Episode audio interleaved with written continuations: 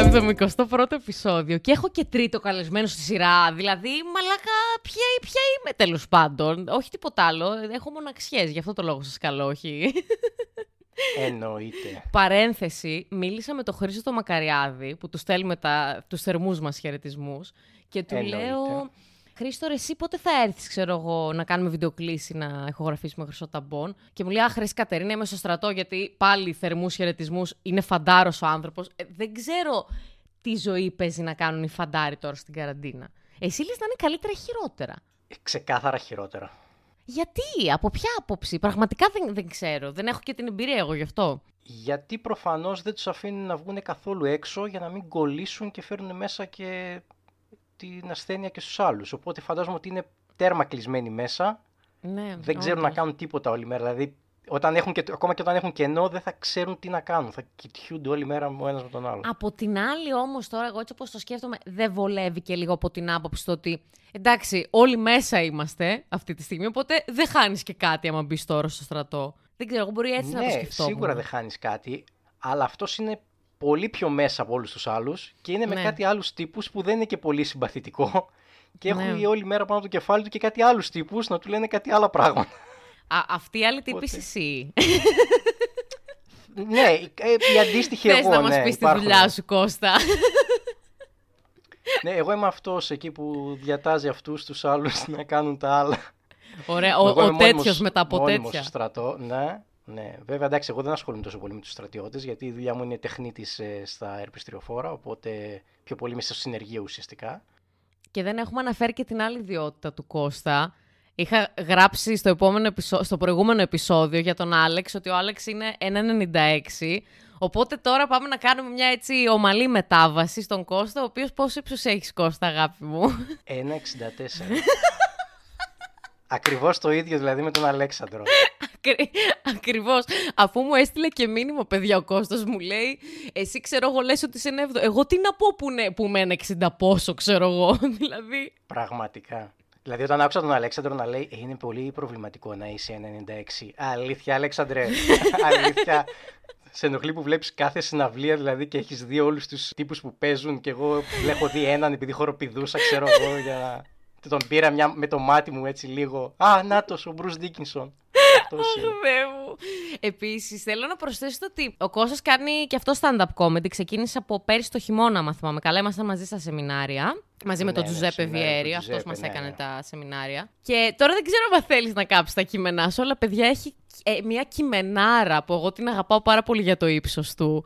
Και όλοι οι κομικοί πριν τον ανεβάσουν είναι. Και τώρα θα ανέβει ο επόμενος κωμικό, ο οποίος έτσι είναι πολύ.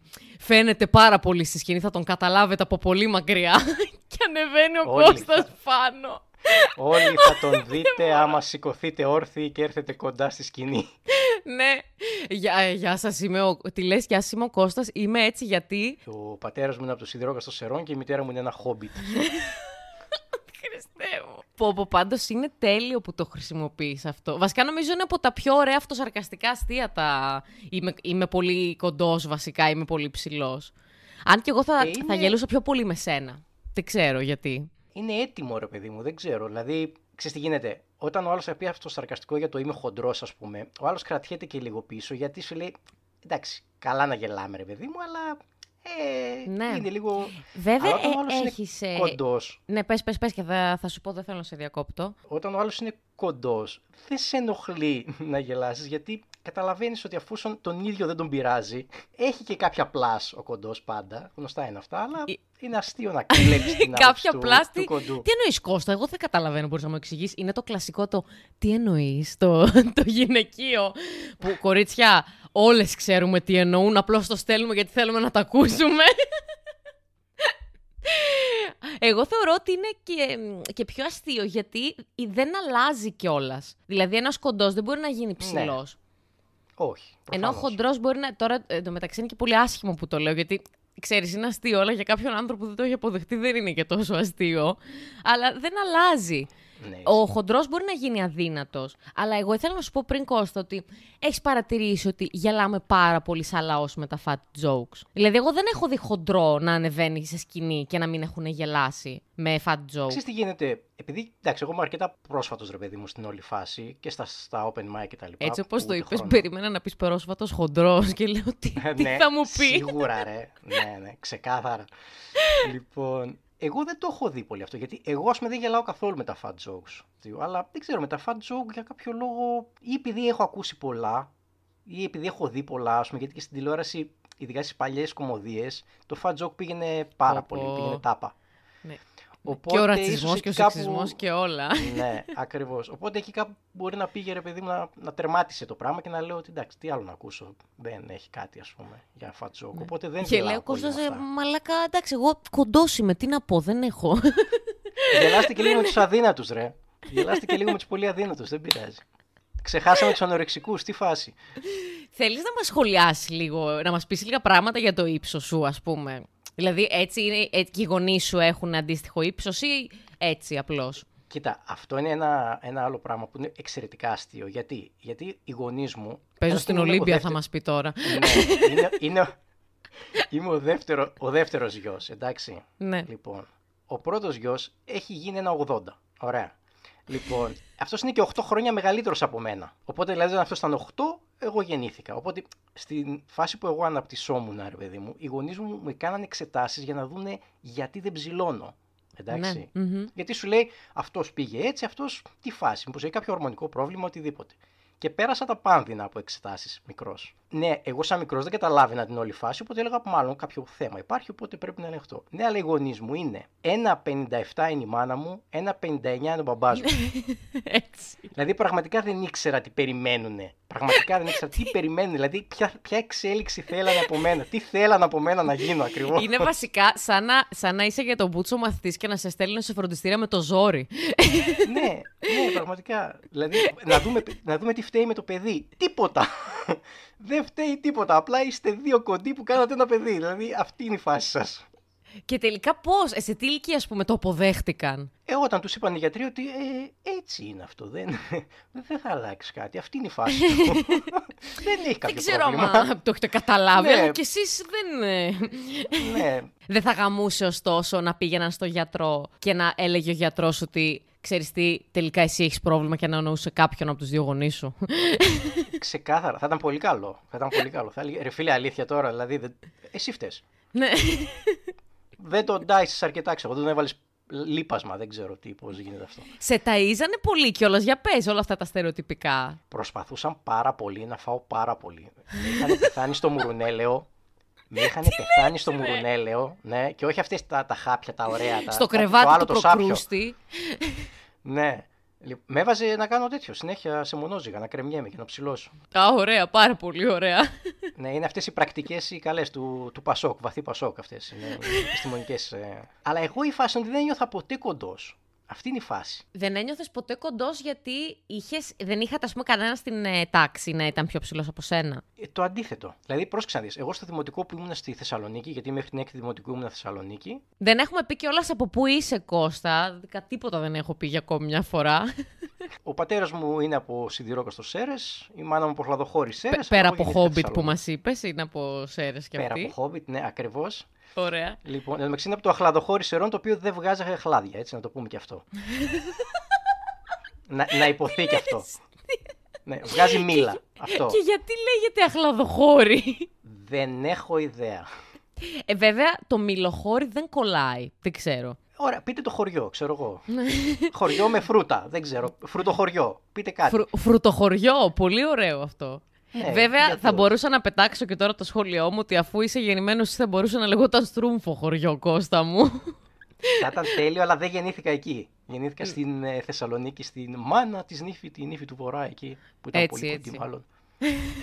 και όταν πήγα λοιπόν στο δημοτικό, δεν ε, ένιωθα ποτέ πιο κοντός από τους άλλους. Ποτέ. Δεν, ή δεν ξέρω, ίσως επειδή η τάξη δεν με κοροϊδεύε ποτέ ή με πρόσεχαν πάρα πολύ γιατί ένιωθαν ότι ξέρω εγώ θα διαλυθώ, θα σπάσω, δεν ξέρω τι φάση. Αγάπη μου.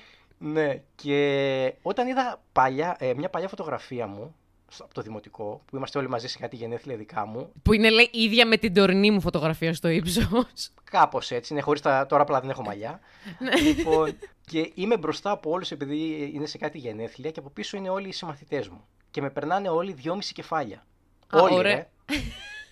Όλοι. Και παρόλα αυτά εγώ δεν ένιωσα ποτέ έτσι. Αλλά όταν έφυγα και πήγα στο Σιδηρόκαστρο, εκεί το κατάλαβα. Γιατί ήταν και γυμνάσιο, ήμουνα και ξένος και τα παιδιά δεν με είχαν συνηθίσει κιόλας και ήταν και άλλη Σε φάση. κοιτούσαν. τελείως διαφορετική. Σου είχες δεχτεί σχόλια, εννοείς, ας πούμε, ή απλώς έτσι σε κοιτούσαν περίεργα; Ν- Ναι, όχι, όχι, φυσικά όχι ένα σχόλιο. Καταρχήν, ε, πολλοί δεν πίστευαν ότι πάω γυμνάσιο, ας πούμε.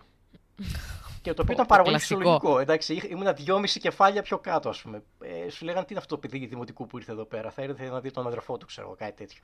Και έμπαινα εγώ σε τάξη. Η πρώτη γυμνασίου για μένα είναι ένα blackout. Δεν θυμάμαι τίποτα από πρώτη γυμνασίου. Blackout γιατί δεν έφτανα να ανοίξει το διακόπτη, εννοείς. Δεν- Συγγνώμη. ήμουνα, ήμουνα στο ύψος του θρανίου και δεν έβλεπα τίποτα. ναι, δεν ήταν τόσο σ- ε, δυνατό το σοκ, ρε παιδί μου, όλο αυτό και από τα σχόλια κτλ. Οπότε τα είχα μπλοκάρει όλα και για, για ένα χρόνο δεν θυμάμαι τίποτα απολύτως. Μετά εντάξει, ρόλαρε το σύστημα, βρήκα τις άκρες μου. Βρήκες άκρες, εννοείς, ξεκίνησαν τα πρώτα φλερτ, γιατί από εκεί συνήθως χαλαρώνεις. Δεν ξέρω, γνώμη μου. Ούτε καν. Για- Απλά για- Με τι απελπισία το λέει.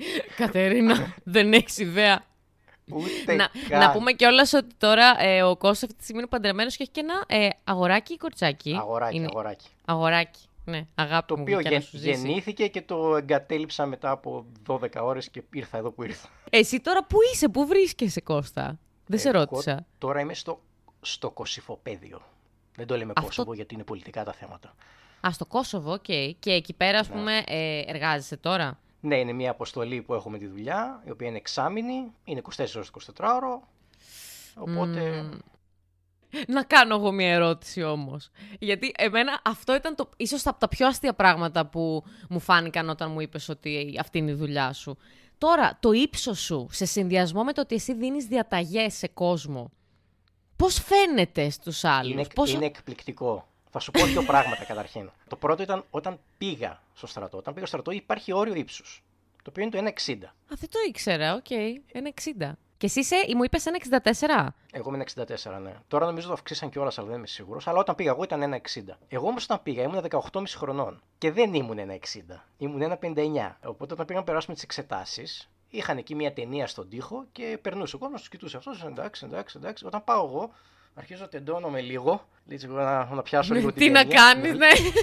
ναι, με βλέπει αυτός, με λέει: Όπα, όπα, όπα. όπα. Εσύ λέει να πας να μετρηθείς. Και με στέλνει να πάω σε, για... σε γιατρό στο 424 για να πάρω γνωμάτευση ότι έχω το κατάλληλο ύψος. ναι, οκ. Πηγαίνω στο γιατρό, με μετράει ο γιατρός και είμαι 1,59. Δεν είμαι 1,60. Και αυτοί ρε πούστη μου δεν μπορούσαν να βάλουν έναν πόντο παραπάνω. Πρόσεξε όμως τώρα, γιατί με βλέπει ο γιατρός, με κοιτάει έτσι από πάνω μέχρι κάτω, με λέει πόσο χρονών είσαι; Του λέω 18,5. Θα ψηλώσεις. Τσιφράρει. και βάζει τσίφρα. What the fuck. Αλλά δεν τον απογοήτευσα. Γιατί Δεν τον απογοήτευσε γιατί ψήλωσες γι' αυτό. Ακριβώς, ακριβώς. Και το δεύτερο είναι ότι στη δουλειά, το δεύτερο χρόνο που είμαι στη δουλειά, έρχεται, έρχονται με μετάθεση κάτι παλικάρια καινούργοι και έρχεται ένας τεχνίτης ο οποίος θα είναι υπό τις διαταγές μου. 2-5, είναι περίπου 160-170 κιλά. Τι λες, Λοιπόν, ρε είναι- αν μαλάκα, έχεις δει τι το λες; Novelix, Ναι. αν έχεις δει το Novelix, Με είναι κοτσιδάκια, ίδιος, γιατί λέει. είναι κουκκινοπός. Παντελόνι, ψιλοκάβαλο. Ναι, εκτός τα κοτσιδάκια. Αλλά εντωμεταξύ είναι πάρα πολύ καλό παιδί. Είναι ψυχούλα, ρε. Δεν πειράζει ούτε μυρμήγκι. Οπότε όταν πηγαίναμε να κάνουμε δουλειά, εγώ του έλεγα πάντα: Μην σφίγγεις ή ξεσφίγγεις πολύ τις βίδες. Θα σπάσεις κανένα εργαλείο, θα σπάσεις καμιά βίδα, θα κάνεις. Γιατί είχε πολύ δύναμη, πάρα πολύ δυνατός. Αυτό το λες, Κώστα, ε, πώς να σου πω, επιτακτικά, γιατί Όχι. Παιδιά, Κώστας είναι πάρα πολύ ευγενικός γενικότερα. Δηλαδή, εγώ όσο καιρός σε ξέρω και στα σεμινάρια που ήμασταν μαζί, φαίνεται πολύ καλό παιδί και δεν μπορώ να σε φανταστώ να είσαι. Κάνε αυτό, κάνε εκείνο, άντε ξέρω εγώ τελείωνε και τέτοια. Καψόνια να κάνεις, Κοίτα. πόσο μάλλον. Όχι, όχι. Η πρώτη αντιμετώπιση μου πάντα είναι φιλική. Πάντα. Αλλά είναι αυτό που λέμε καθρέφτης. Είσαι μαλάκας, θα γίνω μαλάκας. Είσαι καλός, θα γίνω καλός. Έτσι πάει η δουλειά. Ε, Έχει τύχει να γίνεις μαλάκας, ας πούμε. μαλάκας για αυτόν. Γιατί το μαλάκας είναι Ναι, αισθητικό. ναι, Δεν- ναι. Δεν Γι' πρόκειται, αυτόν, δεν γι' πρόκειται να αυτόν γίνω ναι, δεν πρόκειται να ξυπνήσω ένα πρωί και επειδή δεν έχω διάθεση να αρχίζω να φωνάζω και να κάνω και τέτοια. Ούτε καν. Αλλά άμα κάνεις μαλακία ενώ είσαι έχω πει πριν ή τα, έχουμε ξεκαθαρίσει τι θέσεις μας και συνεχίζεις και είσαι αυτός ο μαλάκας που δεν καταλαβαίνει δύο-τρία πράγματα, ε, θα γίνω κι εγώ μαλάκας. Μετά για σένα, εγώ είμαι μαλάκας. Εσύ, ας ναι. πούμε, μπορεί να πεις ότι ναι, ρε, καλά του τάπε, αλλά για αυτόν είμαι μαλάκας. Ναι. Και εντωμεταξύ να πούμε, παιδιά, ότι το μαλάκας καλύπτει μια τόσο τεράστια γκάμα λέξεων. Δηλαδή έχουμε τόσες, τόσο τέτοιο ελληνικό πλούτο και νομίζω ίσως γι' αυτό οι περισσότεροι γνωστοί μου από το Εράσμους δεν το καταλάβαιναν ποτέ το μαλάκα. Δηλαδή, εμείς το μεταφράζαμε πιο πολύ σαν φίλε, ξέρω εγώ. Κάποιες φορές αυτοί όμως μας άκουγαν να το χρησιμοποιούμε και αυτό που είπες τώρα. Αυτός είναι μαλάκας. Λέγανε, τι εννοείς; Πάλι είναι μαλάκα. δηλαδή, δεν είναι φίλος σου. Δεν, δεν είπε ότι είναι φίλος σου. Τι γίνεται; ναι. Γιατί ας πούμε στην Πολωνία που ήμουνα, αυτοί είχαν το αντίστοιχο. Αυτοί είχαν το κούρβα. Το κούρβα ναι. στην Πολωνία ήταν σαν το αντίστοιχο το δικό μας το γαμό. Δηλαδή σε μία ναι. λέξη, πώς λέμε, πώς λέμε ας πούμε, φέρε μου το γαμό βιβλίο, φέρε μου το γαμό κάτι. Αυτοί ναι, βά, βάζαν αυτό το, αυτή την πρόθεση μπροστά, τι κατά είναι τέλος πάντων αυτή η λέξη. Αλλά το χρησιμοποιούσαν και για να βρίσουν τον άλλον. Δηλαδή εμένα στο δρόμο περπατούσα, ε, πολύ, καλή, πολύ καλός σκοκ της Πολωνίας, αλλά υπήρχαν πολύ μαλάκες, εν πάση περιπτώσει, κάποιες στιγμές που πήγαιναν να με πατήσουν και μου λέγανε κούρβα. Και εγώ έλεγα τώρα τι μου είπανε, ρε φίλε. Δηλαδή. Για καλό ή για κακό. Ναι, πραγματικά δεν το κατάλαβα ποτέ αυτό το πράγμα. Οπότε εμείς όταν το λέμε, δεν καταλαβαίνεις πού ακριβώς αναφέρεσαι. Ένα άλλο ε, μαγικό είναι εκτός από βρισιά. Εδώ πέρα έχουμε να κάνουμε με ξένους. Συνεργαζόμαστε συνέχεια με ξένους. Λοιπόν, δεν μπορούν να καταλάβουν πότε να λένε το καλησπέρα, νομίζουν ότι είναι χαιρετισμός. Εμείς λέμε καλησπέρα όταν βλέπεις ναι. κάποιον. Το... Δηλαδή, λέμε καλησπέρα, δεν θα το ξαναπούμε μετά. Δηλαδή, άμα πάω να φύγω, δεν θα σου πω καλησπέρα, φεύγοντας. Ναι. Okay. Αυτοί το δουλεύουν έτσι. Δηλαδή, οι Ιταλοί, ας πούμε, λένε μπονασέρα. Και όταν έρχονται και όταν νομίζω φεύγουν. λένε κιόλας οι Ιταλοί. Και τσάο λένε, και τσάο λένε. Αλλά λένε και buonasera και ακόμα και όταν φεύγουν. Εμείς δεν το, δεν το λέμε αυτό. Ή το βράδυ, ας πούμε, επειδή νύχτωσε, έρχονται και μας λένε καληνύχτα. Ενώ έρχονται. Γιατί σου λέει νύχτωσε, άρα είναι νύχτα. Πού 'σαι ρε bro, καληνύχτα ρε, τι ναι, κάνει. αυτό, αυτό. Και πού να κάτσεις τώρα να τον εξηγήσεις ότι καληνύχτα είναι ότι όταν φύγει και δεν θα σε ξαναδώ και τέλος πάντων και έχει πολύ πλάκα γενικά αυτό. Α, άρα απλώς δεν το εξηγείς και γελάς με την πάρτη τους Κώστα, αυτό μας λες. Ναι, δεν γίνεται αλλιώς. Προσπαθήσαμε, δεν γίνεται. Δεν δουλεύει. και για να σου ολοκληρώσω λίγο αυτό με τον ε, τέτοιο, με το, με το θηρίο, όταν έκανε μια φορά μαλακία, έπρεπε να δεις αυτή τη σκηνή. Να είμαι εγώ μπροστά του, να έχω το κεφάλι μου έτσι, κόντεψα να σπάσω το σβέρκο μου για να τον κοιτάω. Έτσι. Και να Στη Νέα Υόρκη ξαφνικά ο Κώστας ναι. με τους ουρανοξύστες. Και, και να βλέπεις τώρα έναν 1,64 να φωνάζει έντονα σε έναν 2,5 και να του λέει Καλά, αφού σου είπα χίλιες φορές, μη σφίγγεις τόσο πολύ τα πράγματα. Και, και ο άλλος να λέει Ναι, ναι, ναι, έχεις δίκιο. Ναι, ναι». ο ψηλός και ο λιγνός. Το οποίο αυτό έχει πλάκα γιατί και έξω όταν βγαίναμε, γιατί κάναμε παρέα με το συγκεκριμένο παιδί, βγαίναμε έξω και περπατάμε τώρα στο δρόμο. Τότε ήμασταν στη Μυτιλίνη, ρε παιδί μου, στην πόλη. Και να βλέπεις τώρα δύο τύπους και αυτός επειδή είναι αγαθός, ρε παιδί μου, μπορεί να έλεγε καμιά φορά καμιά μαλακιούλα και εγώ ήθελα να τον βάλω στη, στη θέση του. Ήθελα να, τον, να του δώσω με ένταση, ρε παιδί μου, να καταλάβει ότι δεν. Και λέγα, «Ε, Μάρια, σταμάτα τώρα τις μαλακίες, θα σε δώσω μία, θα σε διαλύσω, ξέρω εγώ. Και να, ακούς, να βλέπεις τώρα τους περαστικούς. να βλέπουν τώρα ένα κοντό, ένα 64 λέει αυτό το πράγμα στο άλλο 2-5 και ο άλλος να μην τα αντιδράει καθόλου και να κατεβάζει το κεφάλι και να λένε Πόσα αντάνι έχει αυτός ο καριόλης ο κοντός; ναι. Φανταστικό. Ε, και ξέρεις τι δεν σε ρώτησα. Με το στάντα πώς αποφάσισες να ασχοληθείς, γιατί είσαι ε, 30, 30, πόσο είσαι; Ευχαριστώ πάρα πολύ. Σε λατρεύω. Πόσο είσαι, Εγώ 39. ξέρω 30 κάτι είσαι. 39. 39. Ε, γαμό, μα, μαλάκα έχεις πιάσει όλα τα 9. δηλαδή είσαι η κατάρα των ψυχαναγκαστικών. δηλαδή δικιά μου κατάρα αυτή τη στιγμή. Πες 40. Αν και νομίζω, δεν ξέρω, έχει διαφορά το 39 από το 40, πιστεύεις; Καμία νομίζω. OK, okay, γιατί είχα μια συζήτηση με κάτι φίλους μου προχτές. Τώρα δεν ξέρω κατά πόσο συμφωνήσει ή όχι, αλλά δεν θεωρείς ότι μέχρι τα 30 Τώρα το μεταξύ, εγώ δεν έχω φτάσει σε αυτήν την ηλικία ακόμα, αλλά έτσι όπως το ακούω από ε, φίλους. Δεν θεωρείς ότι μέχρι τα 30 η κάθε χρονιά είναι πολύ πιο δυνατή και ξεχωριστή από ό,τι μετά τα 30. Πιστεύω πως ναι. Γιατί συνήθως πριν τα 30 δεν έχεις κάνει τα κομβικά πράγματα, ρε παιδί μου. Δηλαδή, μπορεί να μην έχεις βρει μια σταθερή δουλειά, μπορεί να μην έχεις ε, ε, βρει ένα Μπορεί να μην έχεις φτάσει τους στόχους σου. Μπορεί να μην έχεις φτάσει πουθενά, σε κανένα ράφι, ας πούμε. Οπότε κάθε χρονιά ή θα παλεύεις για κάτι, ή θα προσπαθείς για κάτι κτλ. Από τα 30 και μετά αν αρχίσεις, αρχίσει και στρώνεις ας πούμε τη ζωή σου, ας το πούμε έτσι τελείως ε, κοινότυπα, ε, μετά χαλαρώνει λίγο το πράγμα γιατί και εσύ ο ίδιος θες να χαλαρώσεις. Και άρα εσύ ας πούμε ε, στα, στα 38 επομένως πέρσι, Ναι. ε, ανακάλυψες το stand Πώς το, πώς το βρήκες αυτό; Και ήθελες να δηλώσεις σε Open; Τώρα, το, το περίεργο είναι ότι για κάποιο λόγο ήξερα τι είναι το stand-up και πώς δουλεύει. Όχι το πώς γράφεις και τέτοια, το τι βλέπω. Ενώ δεν είχα πάει ούτε σε open mic, ούτε σε live κάποιων stand-up κομικών. Δεν ξέρω πώς ακριβώς είχα αυτή τη γνώση, ρε παιδί μου, του τι συμβαίνει κτλ. Και έτυχα τελείως τυχαία στο facebook στην ε, σελίδα του Μευτηρίου που έκανε τα, τα σεμινάρια, που είχε ανακοινώσει τα σεμινάρια. Είδα ότι είναι Ναι. Θεσσαλονίκη και λέω, καλό αυτό ρε γάμο το. Γιατί εγώ σκεφτόμουν ότι ήθελα να γράψω κάτι, γιατί έγραφα και παλιά ένα βιβλίο, είχα ξεκινήσει ένα βιβλίο να γράφω και ε, επειδή ήμουν και μακριά από τη Θεσσαλονίκη, λέω τώρα να πάω, να μην πάω. Μιλάω λίγο με τον Τζουζέπε, ο Τζουζέπε μου λέει, κοίτα να δεις», μου λέει, έλα στο πρώτο και άμα σ' αρέσει ε, θα τη βρούμε την άκρη, μην ανησυχείς. Γιατί ήταν και τα λεφτά λίγο πολλά, Καρδούλα ήμασταν και μου. λίγο Πω, πω, ζορισμένος. Τον Τζουζέπε θέλω να τον αγκαλιάσω μόνο, μόνο που Πρα- ακούω το όνομά του. Πραγματικά με βοήθησε πάρα πολύ και ήρθα Ναι. στο σεμινάριο, κατάλαβα ότι αυτό που νόμιζα εγώ ότι γράφεις για τέτοιο είναι μαλακίες, δεν είχα καταλάβει τίποτα απολύτως. Εκεί Ε, έμαθα εγώ τα ακόμα πράγματα. το έχω αυτό. Όχι, μαλακίες γράφουμε όλοι, εννοώ ότι ο τρόπος ήταν λάθος, ρε παιδί μου, που έγραφα. Ναι. Γιατί εγώ είμαι, είμαι Τε- της, έκ, τεχνικές. της έκθεσης, είμαι της έκθεσης, δηλαδή γράφω κείμενα, δηλαδή δεν μπορώ να μιλήσω με δύο προτάσεις, πρέπει να το αναλύσω, ρε παιδί μου. Οπότε, ρε παιδί μου, ε, από το μευτήριο βρήκες την όλη φάση. Ναι, και Εγώ είχα δει την όλη φάση. Έβλεπα αρκετό stand-up. Όχι τόσο ξένο. Ξένο έχω ξεκινήσει να βλέπω τα τελευταία χρόνια. Δεν είμαι όμως. Δεν είμαι τρελαμένη. Δηλαδή, τώρα, άμα μπεις, ας πούμε, σε ομάδες στο Facebook και σε ομαδικές συνομιλίες, πόσο μάλλον, υπάρχουν αρκετοί που βλέπουν πάρα πολύ stand-up. Εγώ πολύ το θαυμάζω αυτό. Δεν ξέρω. Το Ισχύει. θεωρώ πολύ μεγάλο plus για να ανεβαίνει σιγά-σιγά.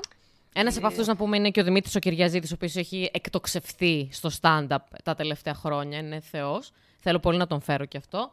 Ο Μπίτς φταίει γιατί όλη την ώρα μας τρενάρει.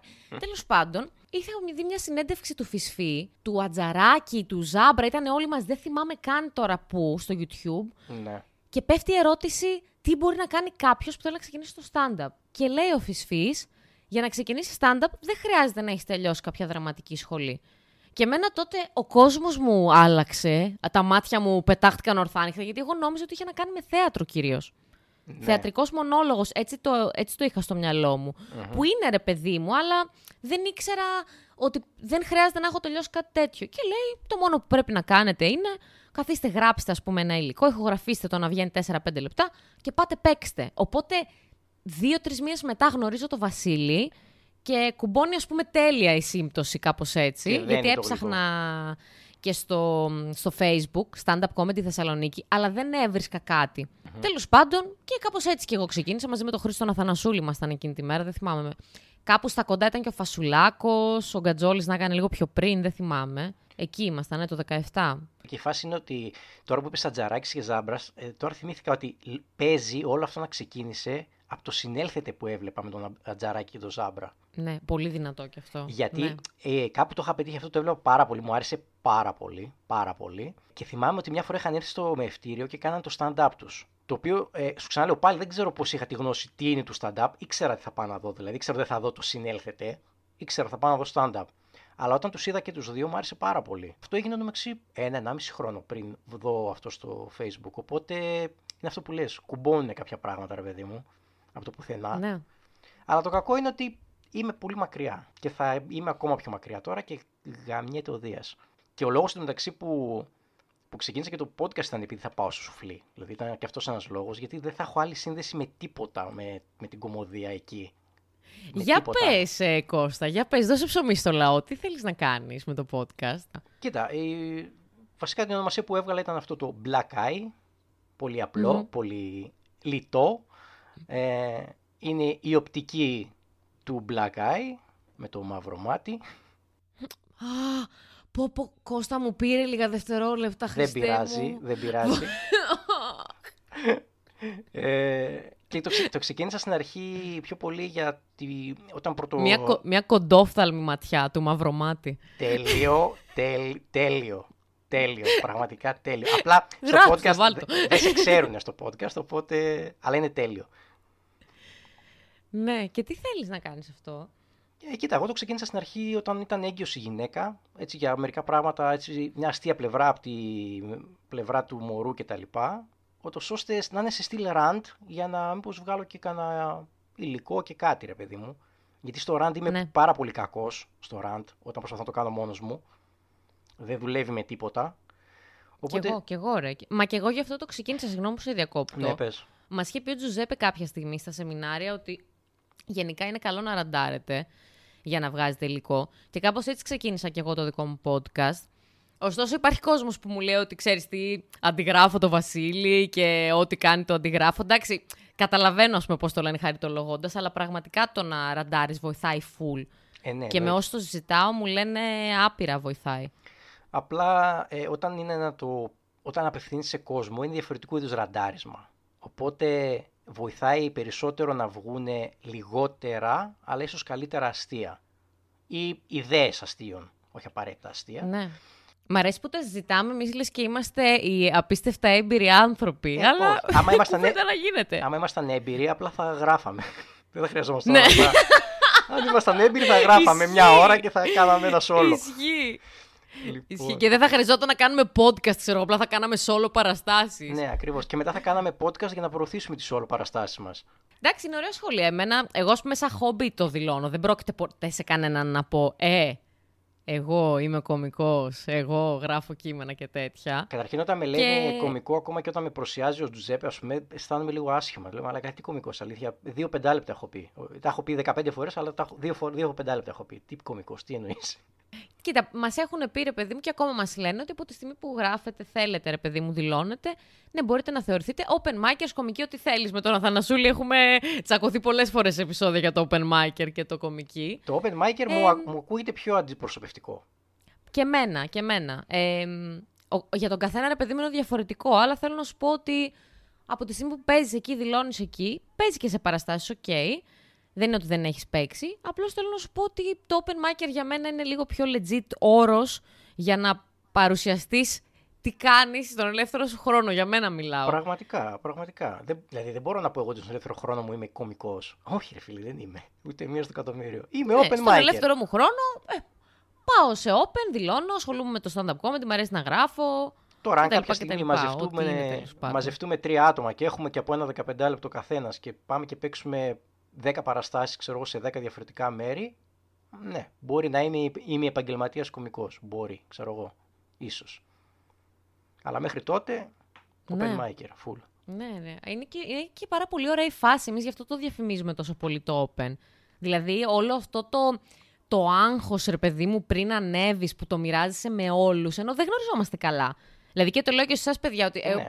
εγώ με τον Κώστα δεν γνωριζόμαστε καλά. Δηλαδή, ξέρω ελάχιστα πράγματα Παίζει, για παίζει σένα. να έχουμε, παίζει να έχουμε βρεθεί σ- 9 στα 10 open που έχω κάνει, ας πούμε, να είσαι και εσύ εκεί και να έχουμε τίποτα, δεν ξέρουμε σχεδόν τίποτα. Ναι, αλλά ε, όταν παίζουμε μαζί είναι αλλιώς, ρε παιδί μου, γιατί μοιράζεσαι όλο αυτό το άγχος πριν ανέβεις, συζητάς μετά πώς τα πήγες. Πολύ έντονα συναισθήματα και θετικά και, τα, και αρνητικά όταν τα πας ή δεν τα πας καλά. Οπότε θεωρώ ότι είναι ένα διαφορετικό bonding. Ναι, εμένα μου αρέσει και πάρα πολύ το γεγονός ε, μετά, ρε παιδί μου, που μαζεύεστε και κάνετε και τέτοια. Δυστυχώς εγώ δεν μπορώ και αυτό είναι που με στεναχωρεί και πάρα πολύ, αλλά αυτό είναι το καλύτερο για μένα. Το πριν και το μετά. Που το, συ- και το πριν εντάξει είναι λίγο δύσκολο γιατί έχεις το άγχος και τα λοιπά, οπότε και πολλοί δεν θέλουν ε, και πολλές πολλές συζητήσεις. Ε, ναι, αυ- εγώ είμαι αυτή.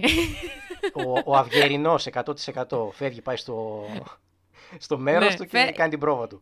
Ναι, ναι, και αρκετοί και εγώ φεύγω. Εγώ στην αρχή, ε, ρε παιδί μου, όλο αυτόν τον καιρό, ο- ειδικά όταν παίζουμε με τον Αθανασούλη, με τον Αθανασούλη είμαστε ικανοί να είμαι, τι να σου πω, σε ένα μικρό τετραγωνάκι εγώ ακίνητη να λέω, στο ακριβώς από δίπλα ο Αθανασούλης να λέει και να μην έχουμε ανταλλάξει βλέμματα ενώ είμαστε δίπλα-δίπλα. Και ο καθένα λέει ρε παιδί μου, σαν να προσευχόμαστε. Ναι. Και, ε, Περνάει κόσμο, μα κοιτάει.